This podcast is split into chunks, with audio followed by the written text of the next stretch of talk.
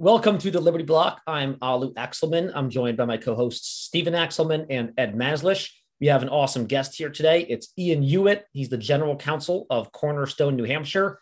Ian, welcome to the Liberty Block. Thank you very much for being with us. Thank you so much for having me, Alu. It's, it's good to see you and nice to meet you both, Stephen and Ed. Can you introduce our listeners to Cornerstone, New Hampshire and explain a little bit about what you guys do? Yeah, Cornerstone is a New Hampshire-based Christian advocacy group. And historically, New Hampshire, uh, we were focused in, at Cornerstone on legislative advocacy in the New Hampshire um, State House and, and Senate and getting things signed by the governor. Uh, the position that I occupy as general counsel was created for me in large part to also do litigation on behalf of third parties. So I've represented churches, groups of churches, uh, representing an individual right now in a free speech case. And so I do that in addition to, on the legislative side, helping legislators with bills and doing traditional lobbying sorts of activities. Awesome. And right now, what are you guys focusing on on the legislative side that I'm sure you're involved in a little bit? What are the big bills that you guys are supporting or opposing in New Hampshire at the moment? Well, let me just tell you the number one thing I'm probably most excited about this week is we know that House Bill four forty, which is also uh, endorsed by Reopen New Hampshire, but we've been very active in promoting it, the Civil Liberties Defense Act, that has been now administratively signed by the president of the Senate, and it's on its way now to the governor's desk, uh, at which point the governor will then have five days to uh, either let it become law, sign it, or veto it. Excellent. I know a little bit about it, but can you explain what the Civil Liberties Defense Act does? During a state of emergency, even with a state of emergency still, some civil liberties can't be violated?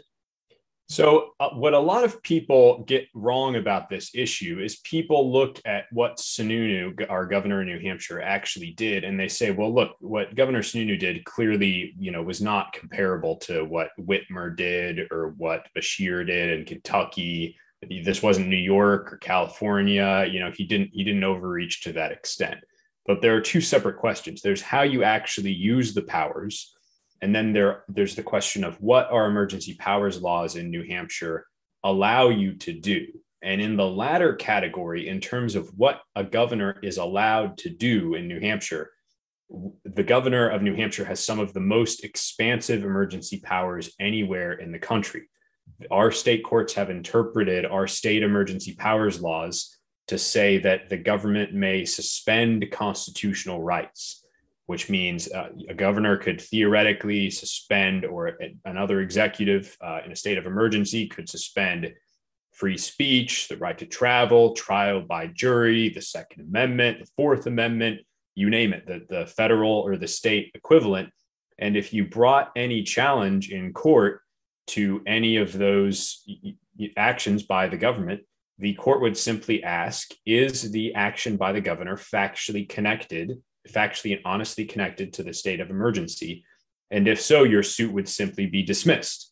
And this kind of theory upholds virtually any abusive government action you can think of. Uh, a great example of this is Korematsu. Korematsu was done under a suspension of constitutional rights theory. So it's important that we clarify our state emergency powers statutes in New Hampshire to say that they do not purport to authorize the governor to suspend civil liberties in a state of emergency. And in fact, the, the legislature says that the governor cannot do this. That will be what we've achieved if we get four forty signed into law, or, or if it's allowed to become law. So currently the law, there's no limit on the constitutional natural rights that the governor in a state of emergency can violate. In in a state of emergency, the what you may be familiar from Ed with, uh, you know, standard tiers of judicial review. Depending upon the right, there's a different tier of judicial review. Uh, you know, serious core fundamental rights like free speech are typically subject to strict scrutiny. So the government's action, if it's going to survive uh, judicial scrutiny, it needs to be narrowly tailored to a compelling government interest. Um, some other kinds of rights are subject to intermediate scrutiny.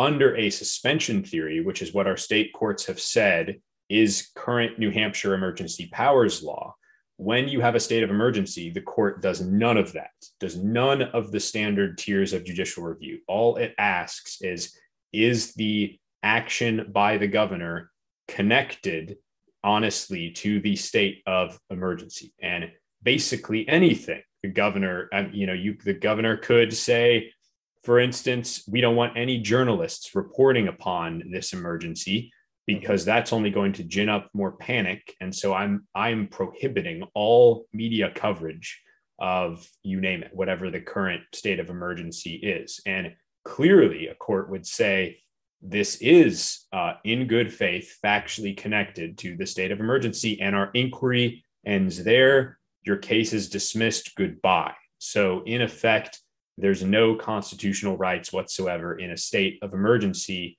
under current New Hampshire emergency powers law as understood by our state courts. Can I interject a question? Please.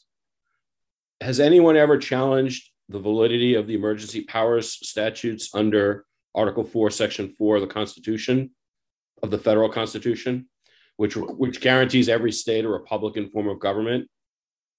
That's a that's a very good question. Um, the Most, most of the language that I'm referencing came from the Binford Superior Court case, which has been cited in, in numerous subsequent Superior Court cases, and also cited by the governor in some of his subsequent emergency orders. Uh, Binford was based on an eleventh Circuit case um, called Avino um, from, I think, the early nineties.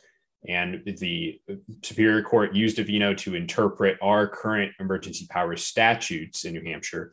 Avino, incidentally, was explicitly based on Korematsu, if you go and look at Avino. But in the Binford case, the, the petitioner in that case, who was a state representative, actually, um, if you look at the, the complaint, it, it looks like clearly it was drafted kind of basically overnight, um, but it was a, an, an emergency petition. But they they... more or less listed every kind of cause of action you could think of. I don't recall specifically if they listed Republican form of government, but uh, clearly the, the attorney who brought the case was thinking, I'm just going to list everything under the sun here and kind of see what sticks. Um, and the court said, you know, in a state of emergency, you don't even have these rights. They are suspended. So that's so scary. The inquiry ends there. Yeah. And we can see when the state Senate, to their credit, uh, passed House Bill four forty, the Civil Liberties Defense Act, and every Republican voted for it. So, you know, they they really deserve our commendation for that. This was initially a quite controversial bill, and eventually every state Senate Republican got behind it. Um, Senator Sharon Carson gave a great uh, floor speech in favor of the bill, where she pointed out correctly that this theory of suspension of civil liberties is exactly what was used to uphold Japanese internment under F D R. So that shows you the kinds of things that the government can get away with if your constitutional rights can be suspended. And the answer to that is basically anything. Many other states, by the way, have not done this. So lots of other states around the country, the courts rejected the idea of suspending constitutional rights. They said it's still normal constitutional analysis, and we're just going to uphold what the government is doing with these, you know, lockdown measures and things as passing normal constitutional scrutiny. Now, you and I may disagree with some of those cases, but that's very different than saying you don't even have these constitutional rights right now because of the emergency. So we're not even going to do the analysis. That's what gets you outcomes like Korematsu. And and do people who know the experts in this area, do they think Sununu is going to sign it or veto it? I think that the general consensus is that he is unlikely to veto it. We at, at Cornerstone, we have been encouraging people, and this is controversial among some people on our side, but we've been encouraging people to, when they contact Sununu about this, to thank him for being more restrained than many other governors were, which, you know, like Sununu or not, it's a fact he was more restrained in his emergency powers use than lots of other governors, and to thank him in advance for protecting us from his successors and their subordinates. Because if, you know, someone like Senator, State Senator Sherman were to become governor, uh, you know, he's already said he would consider implementing a mask mandate on day one. Um, you know, we're not always going to have Chris Sununu as governor. It, it likely, there likely is going to be someone in the future who ha- wants to kind of more expansively and intrusively use these emergency powers. So we think that that people, as they're contacting Sununu in the next few days, should um, you know, be contacting him and saying, thank you in advance for doing this, and thank you for what you've done. People who are not big fans of the governor has criticized us for that. But, uh, you know, at, at this stage, we there's just no reason to risk uh, alienating him, especially when the evils that we're seeking to prevent with this bill are really not the emergency measures that Governor Sununu implemented, but potential future, far more expansive and intrusive emergency measures. And I'm going to ask a question. I know we're going to slightly distract you from maybe the main questions here, but how does this happen that a law like this ever gets passed, giving up so much? Is it just that people have no idea what's going on? Legislators don't care? How do they ever give a Ian, governor? Do you, such do you a know when, when the bill was passed to give the governor emergency powers in New Hampshire? Yeah, these emergency power statutes, uh, there's two of them. I think it's four forty-five and four forty-seven. Those are the R S As. I think they're from the early two thousands, um, like nine eleven era. Not, I'm not one hundred percent sure on that, maybe ninety percent sure. I've heard it was right after nine eleven where they panicked and said, um, so actually the governor of New Hampshire, I think, was actually went was in New York City and kind of got trapped for a while. And and there were there were no emergency powers, and and the, the government couldn't do anything for a while in New Hampshire, and they panicked, and and the legislature passed the bill right after nine eleven, giving the governor tremendously broad and powerful emergency powers right after nine eleven. And then, in fact, in the testimony, I think that Ed and, and all of us were in that testimony, my dad and Ed and a few others, um, for H C R two to end the state of emergency, I believe. Um, one of the people testifying on that bill to end the state of emergency was the sponsor of that bill that became law to give the governor emergency powers. And even he said, whoa, I never wanted the governor to be a dictator for, for indefinitely. Right. I don't think that the legislature did intend this. Um, you know, there's two that kind of what are sometimes called constitutional meta questions. There is do, one, does the government even have an enumerated power to allow it to do such and such? Um, and then two, uh, is there some, you know, enumerated right that prohibits the government from doing a specific thing? And I think that in essence, what the legislature of New Hampshire was trying to do is take the kind of general police powers that the legislature has and convey to the governor during a state of emergency broad enumerated powers, basically unlimited enumerated powers during a state of emergency, so that there's always some sort of basis for him to do anything that he he wants while an emergency is going on. But uh, what I don't think they intended to do is to go a step further and say also constitutional rights can be suspended during the state of emergency. That is not actually in the statute, but it is current New Hampshire emergency powers law because our state courts used this Avino decision from the eleventh Circuit, which it was a non-binding law on us before. Um, again, based on Korematsu, which, which is an overturned decision, and uh, used Avino to interpret R S A four forty-five and forty-seven, our state emergency powers laws.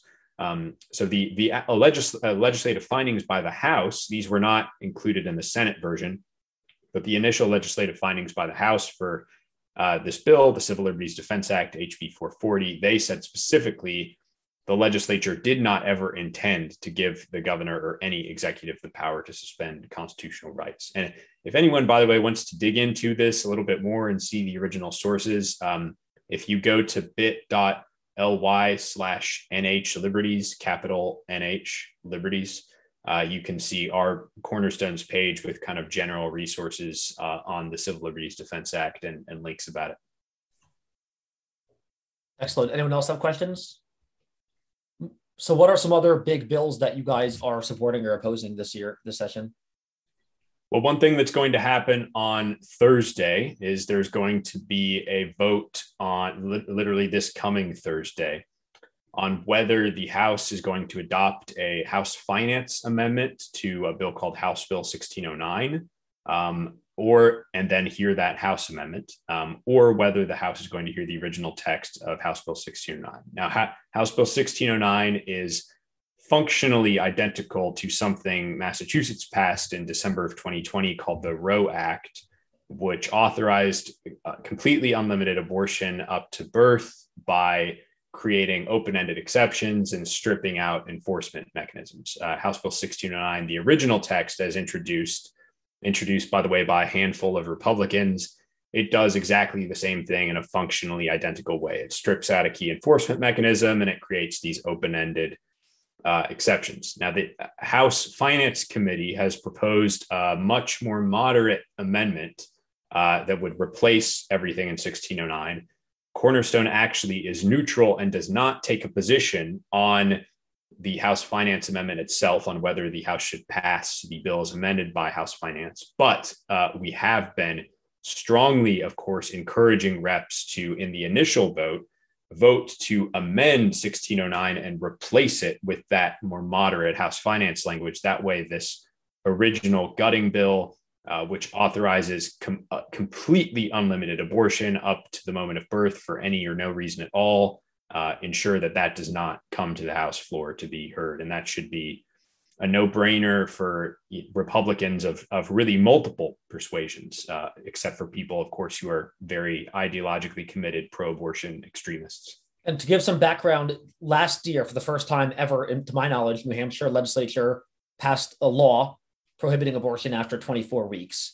Um, and then right away, obviously, the next day, uh, the, the pro-choice, pro-abortion Democrats and a few Republicans Um, started crafting legislation to to repeal it, but also to just gut out the enforcing mechanism of that twenty-four week abortion restriction. Can you explain why the ultrasound? Because I think it was you or someone else who had to explain to me why it's so important. If the ultrasound requirement is repealed, the whole bill doesn't exist, the law doesn't exist anymore because you can't enforce it.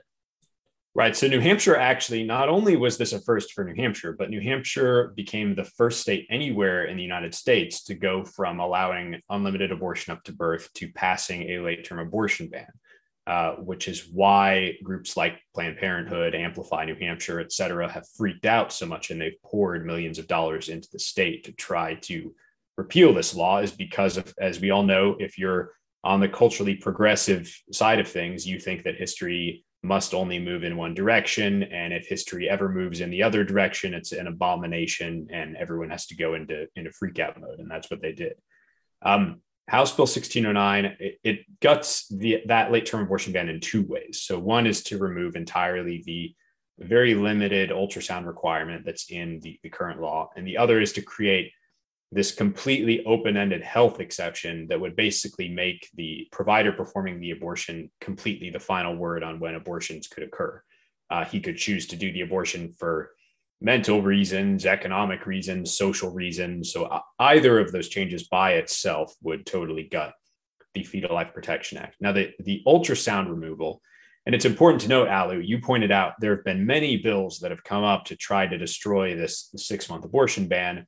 And they've they've kind of proceeded in different ways. Um, so we just heard a bill sixteen seventy-three that was narrowly defeated in the House. Um, what that would have done is just very straightforwardly taken out all the criminal penalties, taken out all of the civil penalties. What sixteen oh nine does is it also strips out the enforcement mechanism, but in a different way. Uh, it strips out entirely the ultrasound requirement. Now, the ultrasound requirement is extremely limited. It's one of the most modest ultrasound requirements in the country. The sole purpose of it is to determine the gestational age of the child um, and make sure prior to any abortion that that child is not six months or older. It's not some sort of mechanism to show the woman uh, the ultrasound or anything like that and try to deter her from getting an abortion. It's purely an enforcement mechanism to determine the gestational age of the fetus, and it only kicks in in very limited circumstances. The already under current law, the abortion provider only even needs to do this ultrasound if he knows of a substantial risk that the child is six months or older. So if, if you've got like an eight week abortion or something, you're not even legally required to do the ultrasound.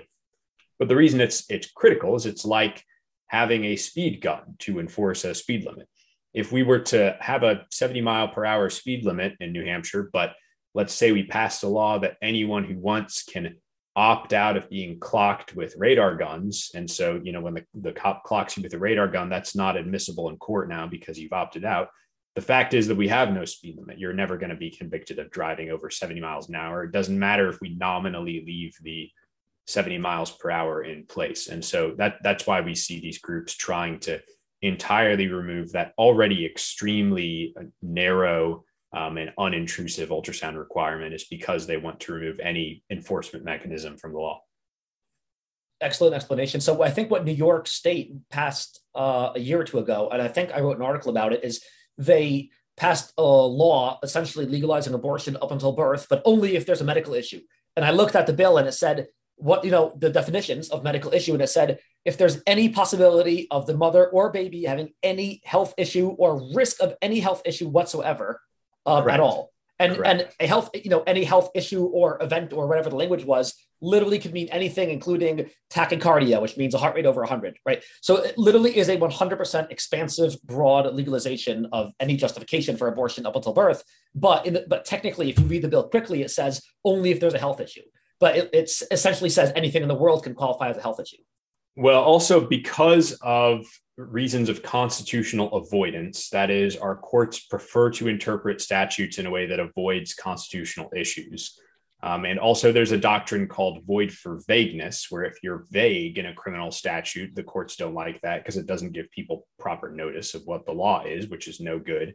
Um, for those two reasons together, the courts have consistently said if you have a, a criminal prohibition on abortion and it has an undefined health exception that just says the word health, the courts will interpret that to mean anything. So it could be social, economic, uh, family considerations, whatever that means. The U S Supreme Court said this explicitly in Doe against Bolton. The undefined word health means uh, anything. It just makes the, the provider performing the abortion the final word on when abortions can occur. And I'm glad you brought up New York because New York, uh, you're exactly right. It was a couple of years ago. From twenty nineteen to twenty twenty, all of the, the three states that had six-month abortion bans all legalized abortion up to birth because it's just just within the last few years. Um, you know, it used, it used to be that you were allowed to be a Democrat and be moderate on this issue, but very rapidly, The, the Democrats have required of their, their rank and file in the state legislatures, if you're a Democrat, you must support totally unlimited abortion up to the moment of birth, period, or you're not a Democrat. We're going to kick you out. And so uh, three states that had moderate six-month abortion bans, Massachusetts, New York, and Nevada, all repealed these from just twenty nineteen to twenty twenty. So if you go back even just a few years before twenty nineteen, all three of those blue states Um, had six-month abortion bans. Massachusetts had a felony six-month abortion ban. Um, so did Nevada. And, and basically, these states have all done the same thing, which is they've passed gutting bills that leave some sort of joke, nominal remnant of the text in place, but they strip out enforcement mechanisms, they strip out penalties, they create open-ended exceptions, and uh, in effect, they authorize unlimited abortion up to birth while concealing their actions from voters, which is what uh, the original text of House Bill sixteen oh nine is designed to do. Perfect. Um, quick comment. So you're a Christian conservative organization, and the first subject we spoke about, you have the backing of the libertarians, I would assume. The abortion subject is quite more complicated, and you probably lose a lot of that backing, right? Not in the state legislature. Um, I'm a libertarian. You know, libertarians uh, are kind of divided among themselves on this issue. Uh, you know, it, de- it depends upon some how you answer certain philosophical questions that aren't necessarily built into the definition of libertarian, you know, which I would just say is you support the maximum decentralization of, of political power on any given issue. Um, and, but, you know, the, there are philosophical questions of personhood that different people are going to answer differently, um, within, within the umbrella of people who self-identify as libertarians. In our state house, though, it's, it's pretty straightforward, actually. Pretty much all of the representatives who either self-identify as libertarian or who are typically self-identified by others as libertarian, um, because we have, we have many state reps in New Hampshire who are who vote pr- with a pretty libertarian record, but are hesitant to be described um, by others as libertarian. Um, if you take all of those people, pretty much all of them, except except one that I can think of, uh, has consistently voted to support the six-month abortion prohibition.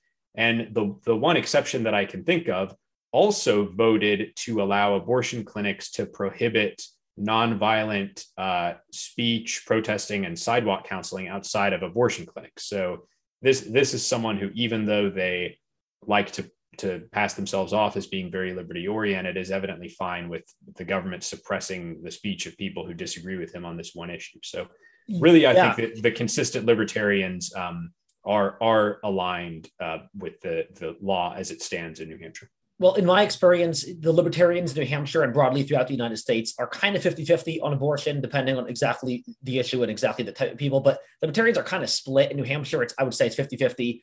Um, but you're right, legislature, yes, the most libertarians in the legislature, you know, all of them run as Republicans and a lot of them are, are pro-life. Now, there are a few Republicans, depending on the exact issue for abortion, five, ten, twenty Republicans vote with Democrats on abortion. That's not because they're so libertarian. It's actually because they're so rhino central yeah, left, right? Those, those, those people are not libertarians. Yeah, they're all, they're basically establishment New England okay. Republicans. Yeah. And, and I've, it's funny, we, when Cornerstone sometimes will post about, you know, Republicans in New Hampshire voting against the uh, six month abortion ban, you know, we'll get comments from people saying, oh, it must be those free staters. It must be those libertarians. And it, it just is not, it's, it's, it's the rhinos, New, right? New England establishment Republicans. Yeah.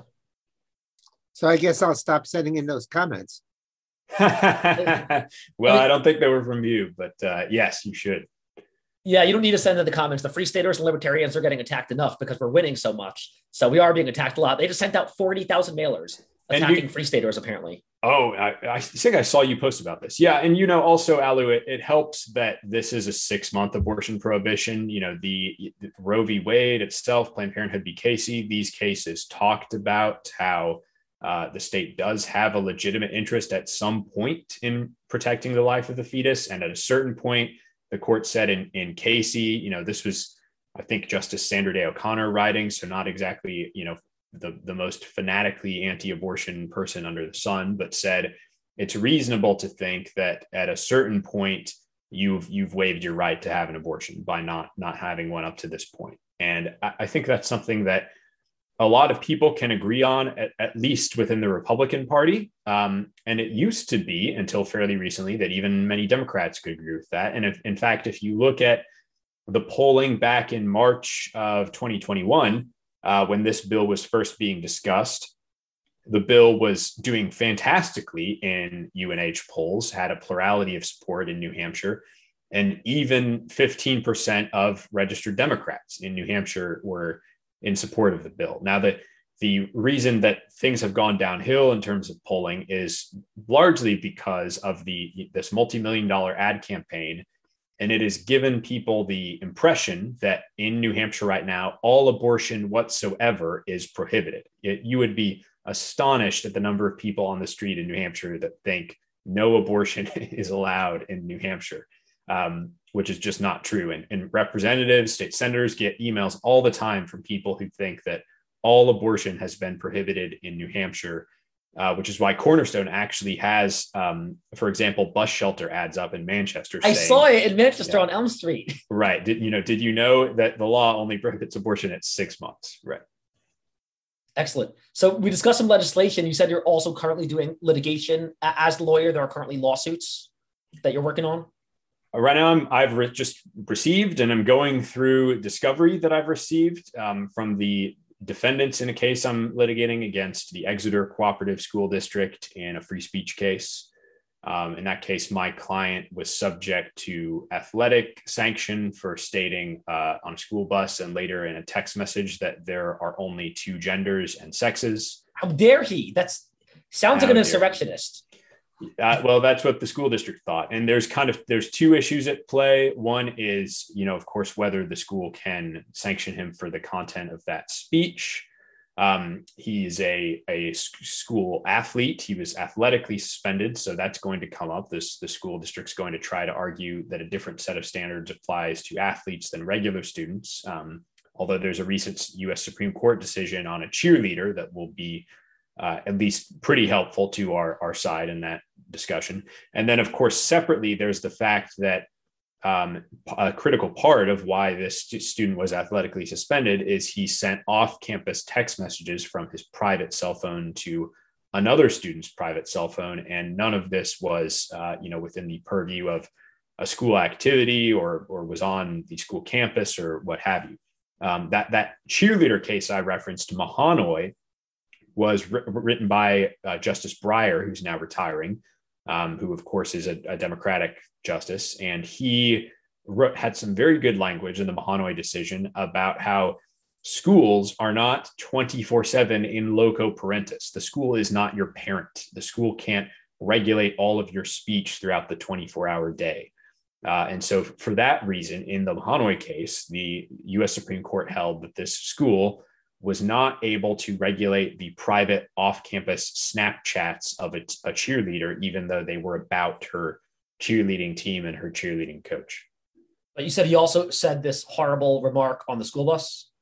He, right, that's right. He said it on a school bus, and then he said it in a text message. So a, as I said, there's going to be two uh, distinct but interrelated issues of the the regulation of off-campus speech, and then also the extent to which schools can prohibit certain disfavored speech by students, and, and if so, when.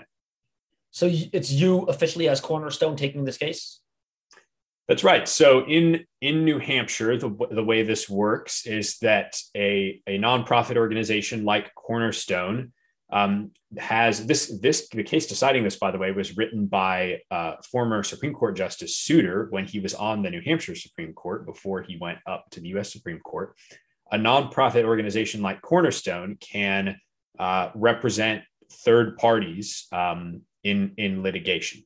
And you might think of, you know, I hate to use this example, but this is one everyone knows, the A C L U, for example, is a, is a nonprofit, but the A C L U staff attorneys in court, they're not just representing the A C L U, they're representing other people. So I've represented churches, groups of churches, um, you know, our focus has been on religious liberty and related issues. This is really both a, a straight free speech and a religious liberty issue. Um, and we've brought the case under both our speech clause in New Hampshire and our free exercise clause in New Hampshire, because the student expressed this position because it is the formal position of the Catholic Church. The student is a Catholic. The Catholic Church has said in its, its formal teachings, we reject any attempts to divorce gender from sex or to dilute the, the binary nature of male and female sexuality. Um, and so the, the student was articulating his, his beliefs as a Catholic and was penalized for that reason. It's a very interesting case. Ed, what are your initial thoughts on this case? I think it's a straightforward speech and religious liberty case. I think that it's a good case for the plaintiff. Did you also make federal claims, or is it limited to state claims? We intentionally did not make federal claims. We only made claims under the New Hampshire Constitution. And as you know, Ed, but for the benefit of our listeners, uh, in New Hampshire, our state Supreme Court has a very strong tradition of interpreting our state constitutional rights as more protective than our federal constitutional rights. So this is true on the Fourth Amendment.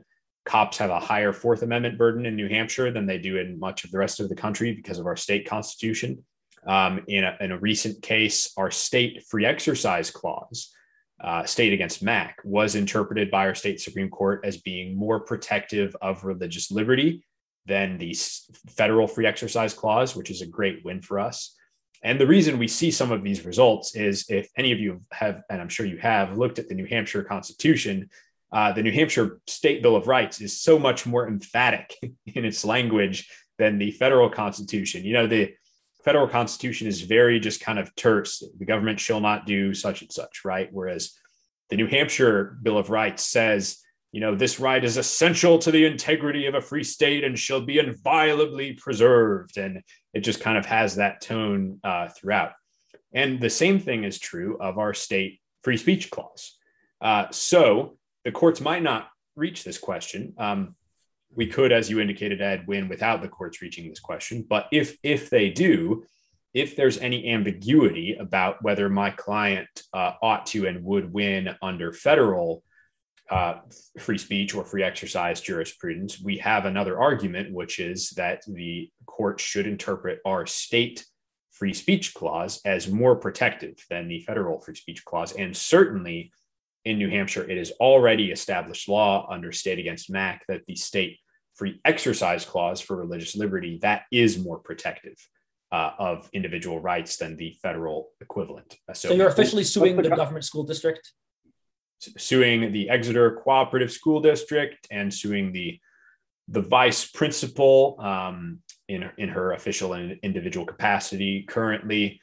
And initially, the, the school district put out a statement saying that uh, this is the this was the sole deci- playing decision of the individual football coach, which we dispute. We don't think the facts bear that out at all. But after they put that statement out, then we also added the football coach as a defendant. Okay, and what, what are their arguments going to be? Well, uh, probably their one of their top arguments is going to be this idea that a someone involved in an extracurricular activity isn't subject to the same free speech jurisprudence as a regular student. The, the courts have been very clear under federal First Amendment law that s- students don't check their right to free speech at the schoolhouse gate. Um, you, the school can just regulate your speech because it disfavors it. But what they, an, a potential opening for the school district to exploit is this idea that student athletes or people in the chess club or people in the debate club, uh, you have signed a code of conduct, you are a particular representative of the school. And so therefore, you, we, we don't need to jump through the same hoops to regulate your speech that we would with an ordinary student. Now, the, the U S Supreme condition- Court...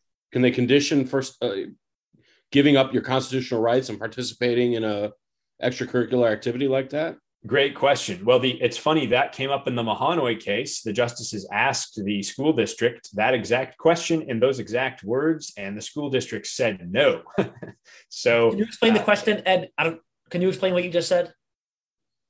Well, it, what uh, Ian was saying is that the that the students may have given up their rights when they signed up uh, a code. A, I don't a, think a, so. I'm just saying what their right, argument might the be. The argument would be, right. The, the yeah. argument would be that when they sign on to the code of conduct, agreeing to, you know, be quiet and to follow orders or whatever the code of conduct says, that the, the school board is not uh, taking away their rights. They're just enforcing the code of conduct. So my question was, can the code of conduct condition, make you give up your, waive your constitutional rights as a condition of participating in the extracurricular activity?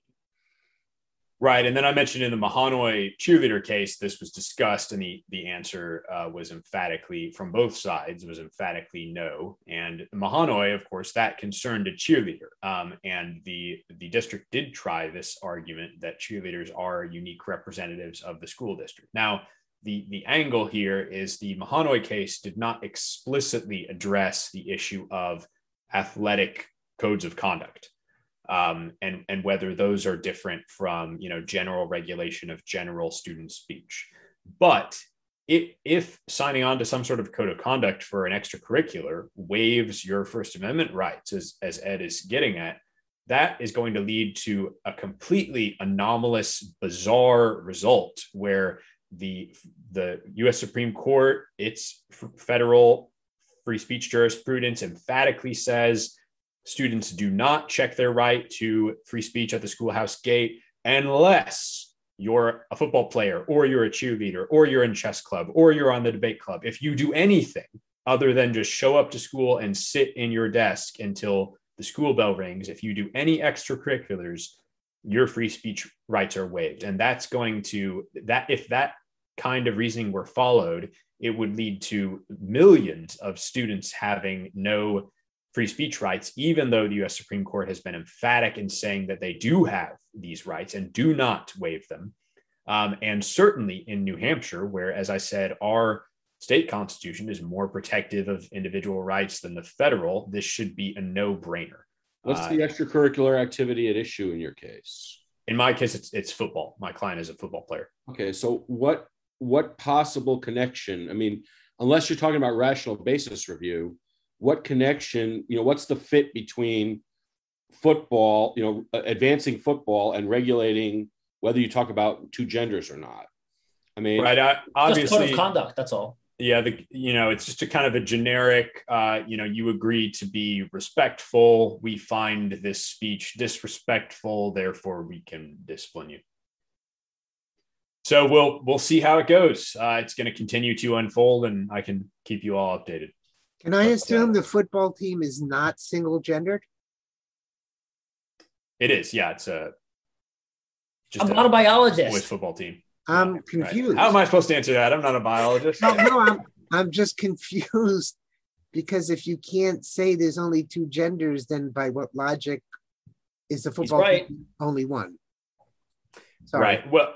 Well, uh, you know, Exeter, of course, has a very broad um, gender nonconforming students policy. And under its policy, you are assigned to the intramural or interscholastic uh, sports league of whatever gender you identify as. And so a biological female who, ide- if for, for some reason she wanted to, which obviously she wouldn't, if a biological female wanted to identify as a male and play on the boys' football team, she absolutely would be able to do that um, theoretically under the Exeter Cooperative School District's policy.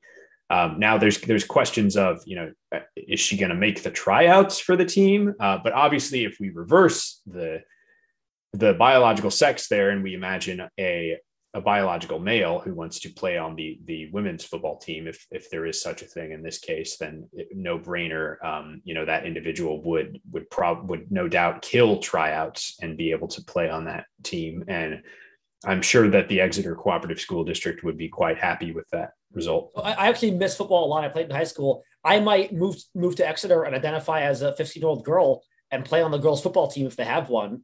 Um, I would do pretty well, got, you know, twenty touchdowns a year, one thousand yards a season, and I would have fun. Well, they don't have an age non-conforming students policy I yet, but as I'm, a I'm, sure if, I'm sure if you called up the school board, they could make accommodations for you. Excellent. So does anyone else have more questions about legislation or litigation, or we can move on to the, the SCOTUS for a little bit? Because I know Ian wanted to talk about the SCOTUS and a few other stuff. We can move on. Excellent. Ian, what were we talking about about the Supreme Court? There were a few things recently, and then also I think you said you, you disagreed with us in that you supported Roberts a lot more than everyone here does, I think. So I think I wanted to argue about that. Oh yeah, that's a that's always something fun to debate about. I'm in I'm you know, I would have said to you a few months ago that I'm in the I'm the self-appointed president of the very small John Roberts fan club, but actually, it turns out it's not so small. If you look at, if you survey the general public as to what, uh, you know, major government figures you find most trustworthy, uh, John Roberts is, he's, I think, number one. He's either one or two, and he's the only major figure who's trusted by a majority of Republicans, independents, and Democrats. Um, so actually, it's not such a small fan club. It's just that in the you know, the kind of supercharged, polarized world of, of especially online political discourse, uh, you know, neither side tends to like John Roberts. But just so I put the other conversation topic on the table, and we, we can do whatever you want with it. Um, the, the other thing that you and I were discussing, Alu, is I read the entirety of a, the two hundred page something um, report put out by Biden's Commission on the Court. Uh, this, this report came out late last year. And it's basically a blueprint, uh, kind of an intellectual, pseudo-historical blueprint for future court packing, um, which would involve arbitrarily expanding the size of the Supreme Court so that Democrats can take political control of it. This has never happened before in American history. Never before has anyone successfully expanded the court in order to take political control of the court. Uh, my argument is that one, that would be functionally an abolition of our tripartite system of government that would cr- create a binary form of government. Uh, we, there would not be a truly independent third branch in that case. And it, once that bell was rung, it couldn't be unrung.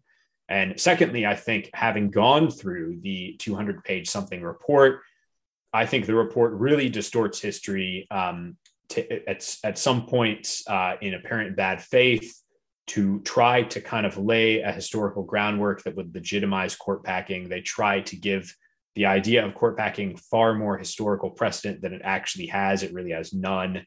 And the idea is for either Biden or a future Democratic president to be able to do this. Um, and, and were that to happen, we would, I think, functionally have no constitutional rights. Um, but didn't the framers before Marbury versus Madison, I thought they were very clear that they did see it as a two- mostly a two-tier government or a two-part government. I mean, yes, you have a judiciary, but Marbury versus Madison was a revolution to, to the framers who were still alive at that time, right? I mean, I think that they viewed Congress's power to enlarge the court, abolish the court, to do, you know, they don't have to be federal courts at all under the under the federal Constitution. And I think that that was intentional by the intentional in the design of the original Constitution.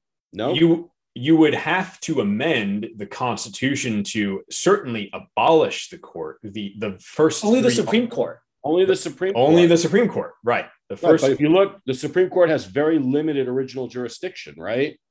It has the power to decide cases arising under the Constitution, uh, which is given the number of things that are in the Constitution, including a lot of enumerated rights. That's pretty expansive jurisdiction. Um, the U S Supreme Court, you know, Articles one through three, each it's it's not like we've got Articles one and two, and then we've got a footnote establishing this Supreme Court thing. Articles one, two, and three each create separate branches of government and give them separate powers. One thing I incidentally agreed with the Biden's Commission on the Court on is now if judicial review was some sort of novel invention, that would be to the Democrats' advantage to, to broadcast that, because the Democrats don't want to be able to have an independent judiciary that can enforce constitutional rights and check majoritarian acts by the legislature. So if it were true that judicial review is some sort of novelty made up out of whole cloth by John Marshall, the Democrats would want to tell us that. But in fact, Biden's Commission on the Court, they, they cannot avoid the fact that judicial review does have a really long history in the common law tradition. Um, and what if Marbury versus Madison, while it was, you know, John Marshall was playing politics and trying to expand Um, and cement a greater ability for of the court to to check, um, you know, what the kinds of things that Congress was doing. This wasn't a kind of out of whole cloth invention. There was a, a long historical tradition of judicial review. And I think a lot of hostility among libertarians and on the right to this idea of judicial review and the U S Supreme Court, um, you know, being able to check the power of majoritarian elected officials, comes from this notion that the Supreme Court is always kind of uh, making law and acting as a quasi legislature. But I think the fact is that those those cases that are of a kind of quasi legislative nature, we know about them because they're very exceptional. And the fact is that a lot of the time, the Supreme Court does uphold enumerated constitutional rights against the majoritarian elected government. Um, you know, if uh, the gun cases, for example, had been decided differently, if Heller and McDonald had been decided differently, Obama already could have started enacting total gun confiscation during the one hundred eleventh Congress. Um, but those those cases, thank God, upheld an individual right to bear arms against the majority of the federal government at the time. Um, you know, or Hosanna Tabor, twenty twelve, under the Obama administration. The Obama administration D O J wanted to be able to tell churches who to hire and fire. And the Roberts Court said, no, under the Free Exercise Clause, you can't do this. So I, I think that that some of the kind of dynamic that characterizes these debates we have on the political right among libertarians or conservatives um, comes from people focusing more on the, the uncharacteristic cases and not knowing enough about these cases where we've won and the court has has done its job and upheld federal constitutional rights. I think when you look at those cases, you can see how really essential it is to have an independent judiciary that can check the two elected branches. Well, I wasn't debating the merits of judicial review. I was just saying, I think, I don't think the framers intended for judicial review, quite frankly. I don't think, I don't think that was part of the original design. I understand that Marbury versus Madison is decided in eighteen oh three, and it's two hundred nineteen years later, and it's well established in the law. But I don't, and, and I certainly don't think that the Biden team Biden is trying to advance the cause of liberty in any direction whatsoever. So I'm well, not that's, and certainly I'm not saying that. Right. Yeah, I, I like I said, either. I I think their whole report was written to justify court packing. But they tried to justify court packing by pointing to various changes to the court size over time in American history. They they did not dispute the concept of judicial review because it is so well established, not just in American history, but in pre-American common law history. I, I guess the the two primary the two primary points I, I would make here are the pre-existing common law nature of judicial review, and also Article Three. It says the power to decide cases arising under this Constitution. And Ed, I just don't know what that could possibly mean unless the government can tell, unless the Supreme Court can tell the elected political branches, you are not able to uh, criminalize this person's speech because of the First Amendment. I, I just think that I, I'm not, like I said, I'm not dis- disagreeing or debating the merits of judicial review of unconstitutional acts of the legislature. I'm just saying I don't think that they believed in it. And I think that their response to proposed court packing scheme would be, well, the court doesn't have much power anyway. And, you know, we don't even have lower courts. Uh, you know, it's, it's, it, most cases we're supposed to go through the state courts. And I think that's what they would say. Well, look, I'm all for state courts having, having more power, but, um, look, I think the, the whole purpose teleologically of the Constitution is to live, limit the government's authority, um, especially to limit the government's authority to trample on enumerated rights, rights enumerated in the Bill of Rights. And as we can see in the Ninth Amendment, you know, the framers were, of course, concerned that the Constitution would be understood as waiving all the rights that weren't enumerated in the Constitution. So, so the, if the whole function of the Constitution is to limit the government's power, and that's how we read the Constitution, then I think we ought to favor the ability of any independent judiciary to restrain the government from trampling on expressly enumerated rights. And, you know, we, I suppose we could go through founders individually, but the, the fact is that what we ended up with is an Article Three that says the court can decide cases arising under this Constitution.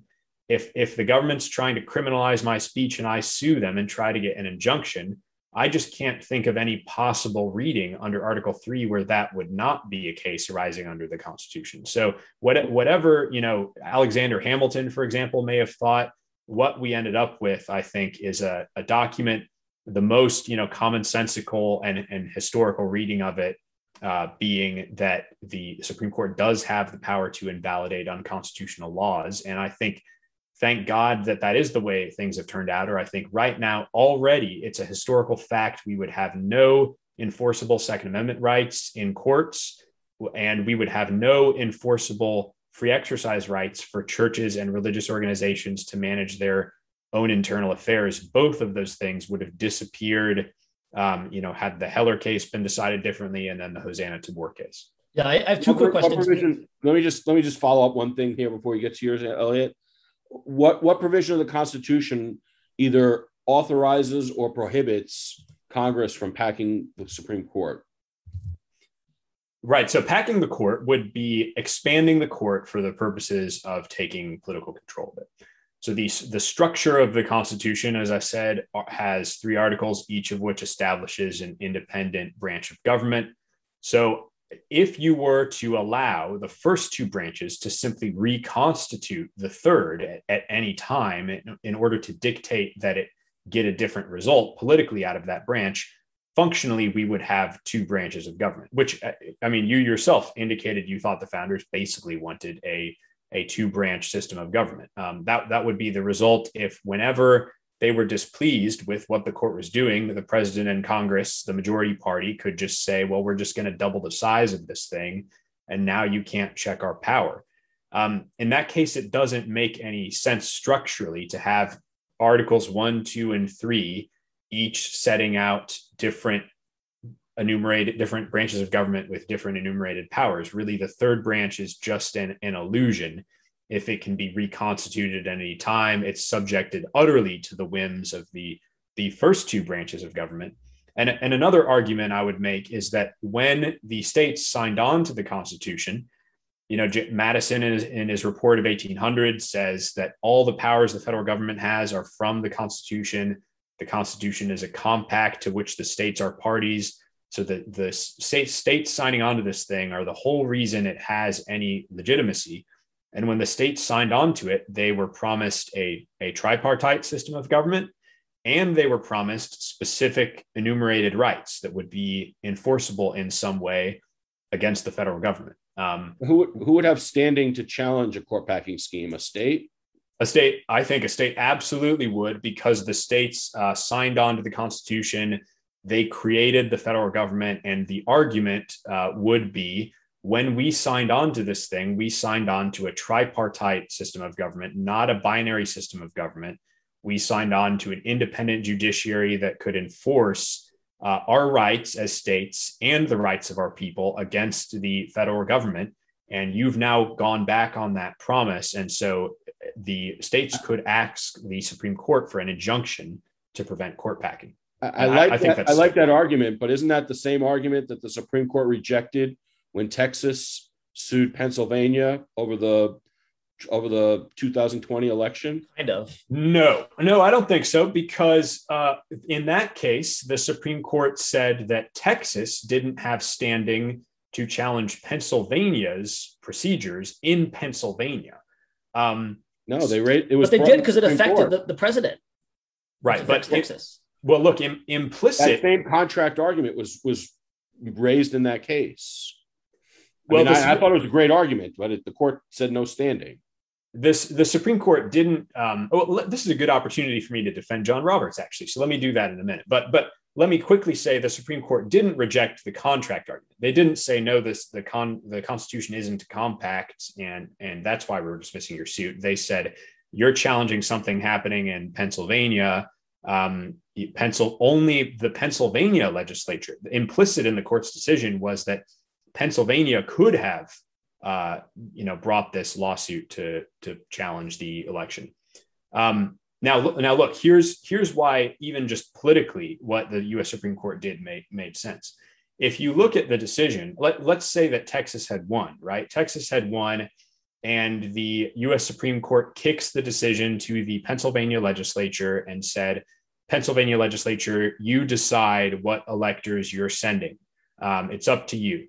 Now, we know exactly what the Pennsylvania legislature would have done, because the Pennsylvania legislature didn't sue. They didn't sue to be able to do this. They were virtue signaling about how, you know, wonderful we are and how we uphold the democratic process, and we're not doing any of this edgy radical stuff that Texas is doing. So I'm sure they would have said, well, we're going to send the uh, electors that we would have sent anyway, um, to, you know, to show the nation that we're legitimate, we support the democratic process, and, and so forth. So the same result would have obtained uh, anyway, politically. And then, you know, what would have happened after that? The Biden would have entered office with an ironclad excuse to pack the U S Supreme Court, because they, he would be able to say, hey, the U S Supreme Court just tried to overturn the legitimate, you know, democratic results of this election by kicking this to the Pen- Pennsylvania legislature. So it would have, it would have not changed the outcome of the election, regardless of what, what anyone thinks about the legitimacy of certain electoral, you know, procedures and changes. It wouldn't have changed the outcome if Texas had won and kicked it to Pennsylvania, and it would have just hastened uh, court packing and given the left an excuse to do that right away. So even politically, you know, it, it just wouldn't have made sense. Yeah, those Texas are excellent people. Points. That being said, on the flip side would be, it would force the Pennsylvania legislature to legislate as legislators and either pass a bill um, expanding the voting laws or not. But don't let the secretary, the Secretary of State or whoever did that emergency crap, don't let him change the laws on a whim right before the election. It would force the legislature to do their job, which is to legislate. So that's the, the flip side of it.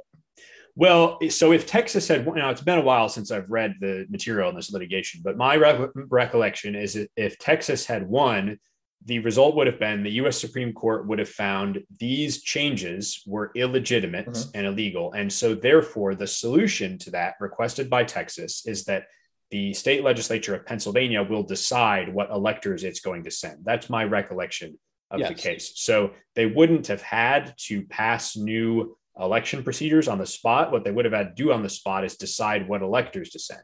But we know what electors they would have sent, because Pencil- the Pennsylvania legislature didn't sue. So they would have said, our people chose Joe Biden. We are honoring our people. Probably. And yeah, sending probably. Joe Biden. Well, but I think we can say definitely, because otherwise they would have sued if they, if they wanted but to. You know, them. They have no backbone. Legislators don't have backbones. So well, exactly. That's a big part of this. Exactly. So they would have done the same thing. But, you know, this is all tied in with the standing issue, because I actually think this helps to un- this helps to illustrate why Texas actually, I think, frankly, didn't have standing because the decision maker here was Pennsylvania. Um, now, you, conversely, when we're looking at the, the compact argument I raised, the, the states decided to sign on to this compact. And if the federal government is now going to unilaterally impose upon the states a totally new creature, a binary system of government with no enforceable enumerated rights, that's fundamentally contrary to what the states themselves decided to do.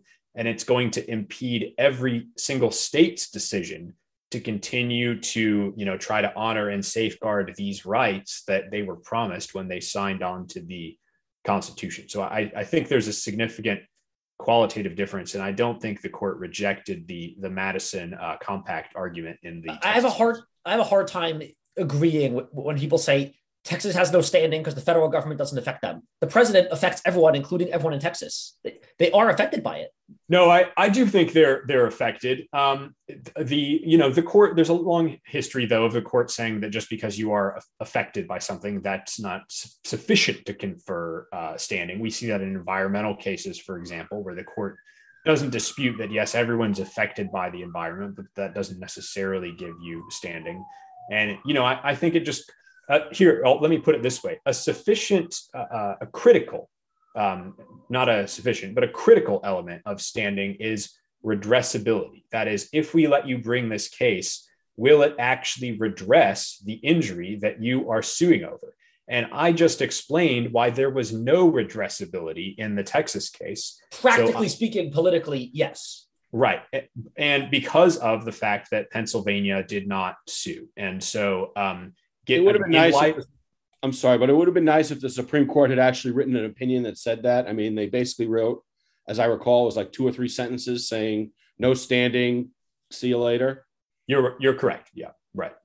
And and of course, I think you and I would probably agree about the reason for that, which is the court wanted to, you know, come off as apolitical and, uh, you know, convey the impression that it's a legitimate, non-political institution. Um, You know, but I think there are important reasons for that. I don't think that's entirely wrongheaded. Uh, I, you know, regardless of what one thinks about the outcome in the Casey decision, um, I think that it's, there's a lot of language that's correct and is thought-provoking and and you know worth contemplating in the Casey decision, where the U S Supreme Court said, you know, look, in order for us to have enforceable constitutional rights, where the majority doesn't always prevail, sometimes the minority is going to prevail and these majority actions are just going to be struck down. That requires an independent judiciary.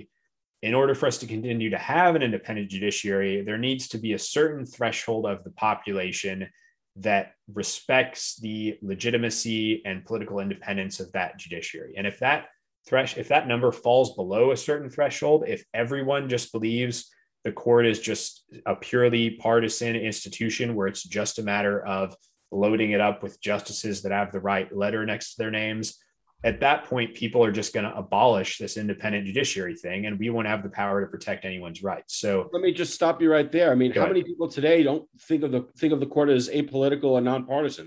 I think everybody on both sides of the aisle thinks that the court is highly partisan for the other side. I don't think that there's anybody who thinks the court is apolitical. Well, look, look at uh, look at Chief Justice's uh, Chief Justice John Roberts' approval numbers. He's he's got a, a majority of independents, Democrats, and Republicans uh, just trust Chief Justice John Roberts as you know someone who's honest and a man of integrity and so forth. The, the fact is that even I'd like people, to meet those people. Well, they're they're not they're not the kind of people who have the, these kinds of discussions, right? And come on, come on podcasts like this, because you know we're all hyper political people. I'm I'm a hyper political person. It's my job, um, and you know the circles that you we all travel in are are hyper political. But you know there's a lot of people out there that don't care about politics uh, to the the degree that any of us do, and uh, I think that John Roberts actually has succeeded in, you know, creating a, a nonpartisan, legitimate, independent image for the court to a significant extent, while still managing to, a lot of the time, not as often as I would like, but a lot of the time protect certain fundamental constitutional rights. And I think that's important. So that's that's part of why I uh, I'm I can't say this the president of the small John Roberts fan club anymore, but I, I'm the self-appointed president of the, of the fan club. Yeah, so we're actually coming up on, on a full hour. It flew by. It was awesome. Wow, anyway, that did fly by. Massive important issue that you didn't get a chance to mention that you want to wanted to mention real quick before we before we end. Oh gosh, uh, I mean, we we really kind of covered all the basics. Um, you know, you and I talked about earlier this idea that uh, that we've heard in New Hampshire recently that the states are limited to the powers enumerated in the federal Constitution, but I feel like we already kind of indirectly kind of talked about why that's bogus and it's the other way around. So I, I think we really kind of covered all the bases. Um, you know, what I would just say about the Commission on the Court that we didn't have a chance to talk about is all of the administrative changes that have happened to the size of the court. None of them have ever given a, the party at the time making the change political control of the court. Either the party already had political control of the court when they made the administrative change, or the party, despite changing the size of the court, failed to attain political control of the court. So uh, a famous example of this is um, the Seventh Circuit Act in eighteen oh seven. Um, when Thomas Jefferson was president, the Democratic Republicans had a majority. They added another Circuit Court of Appeals, and they created an additional seat. And so advocates of court packing say, oh, well, look, it's there's a yes, it, it's because the nation was expanding and they created an, an additional circuit. But there were political considerations were part of a mix of factors, because, of course, the Democratic Republicans trusted President Jefferson to appoint a Democratic Republican justice. Um, but the fact is that that did not give the Democratic Republicans control of the court. The Federalists still continued to control the court for years. And in fact, the McCulloch decision was dis- one of the most Federalist decisions ever, uh, talking capital F Federalist here, Federalist Party, Alexander Hamilton Federalist. That was decided in eighteen nineteen. So long after the Democratic Republicans created this Seventh Circuit uh, in eighteen oh seven, still you had this hyper-Federalist, in effect, Supreme Court. And McCulloch, what it did is it upheld the Second Bank of the United States. And if anyone knows anything about the early debates between the Federalists and the Democratic Republicans, or the Anti-Federalists, you know that Federalists loved the Bank of the United States, and the Democratic Republicans thought this was an, a horrible institution of aristocratic privilege and corrupt moneyed interests, and it was just the worst thing in the world. And th- it was upheld by the U S Supreme Court in eighteen nineteen, long after Democratic Republicans created the Seventh Circuit and the Seventh Seat. So there just is no precedent for expanding the court to take political control of it. Um, and once you ring that bell, you can't un- unring it, because anytime the court sits down to make a decision, present in their minds will be the fear: if we don't do what the elected branches bid us do in this case, they will just increase the size of the court again. So in effect, we will go from having three branches to two, and that will mean we have no independent judiciary and no enumerated federal constitutional rights. That's an excellent point. Thank you very much. If, if there are no further questions, um, where can people more, find out more about more you question. And Cornerstone? Oh, sorry, Ed. Oh, I had one more question. Please. You, you wanted to defend John Roberts. I want to know if you can defend King versus Burwell in thirty seconds. You know, I'm not familiar with, with King against Burwell. That's the second uh, Obamacare decision where they rewrote the statute in order to allow a okay. uh, federal gotcha. exchange.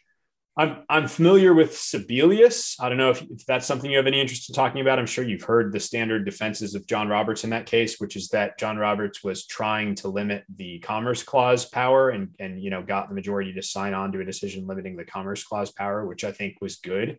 Um, you know, I, I'm sure we all know, and you don't even need to be a lawyer. Any libertarians know how the Commerce Clause has been abused and been used to authorize all sorts of crazy things and need needs to be reined in. Um, so it, it, I think it was a breath of fresh air in Sebelius to finally have a decision limiting the Commerce Clause power. But um, I'm not familiar with that other A C A decision. But look, I, I do disagree with John Roberts, you know, fairly regularly. Uh, you know, I I don't subscribe to what he does one hundred percent of the time. But I, I do think he's one of the better chief justices uh, we have historically. And, and let me put it this way, if I could encapsulate my general defense of John Roberts. This is a falsifiable prediction. I could be proven wrong. Um, I think a lot of John Roberts' actions over the past ten years or so have been motivated by his fear of court packing. I think he realizes how horrible it would be, how it would create a totalitarian federal government. It would be an abolition of the Constitution. And so for that reason, my prediction is that if we do see an attempt at court packing and we see states bring the kind of lawsuit that I described, I think that John Roberts will sign on to an opinion granting an injunction to prohibit court packing. I could be wrong. I hope I'm not, but I, I think that's what makes the most sense of, of John Roberts's motives. And that that's my, my educated guess, having listened to him in oral arguments and read his opinions for a long time. As the blind men say, we shall see. We shall see. Also, and, and what was the website for Cornerstone again? And how can people find out more about you if they're just a fan of Ian Huyett? N H cornerstone dot org. And I also have uh, Ian Huyett dot com, which has links to, um, it's got links to some websites that I've contributed some, some popular level stuff to. You can follow the link to The American Mind and see my, my long analysis of the Commission on the Court report. Uh, and it's got links to my law review articles as well, which are more more scholarly articles for, for lawyers. But um, I've got uh, just a, a few days ago, I had a, a book review of a book David French wrote in twenty twenty, um, America's Secession Threat. Uh, you can follow the link uh, to American Reformer to go read that. That's up as well. Yeah, I'm actually going to read that. Okay, good. Thank you so much. You have to come back on soon. It was a great pleasure. Thank you very much for all your time. Likewise, Alu, uh, Ed, happy to debate anytime. Thank you so much. Stephen, it was I nice to meet you. I didn't know we were debating that much. It was a pleasure talking with you, though. It was good talking to you.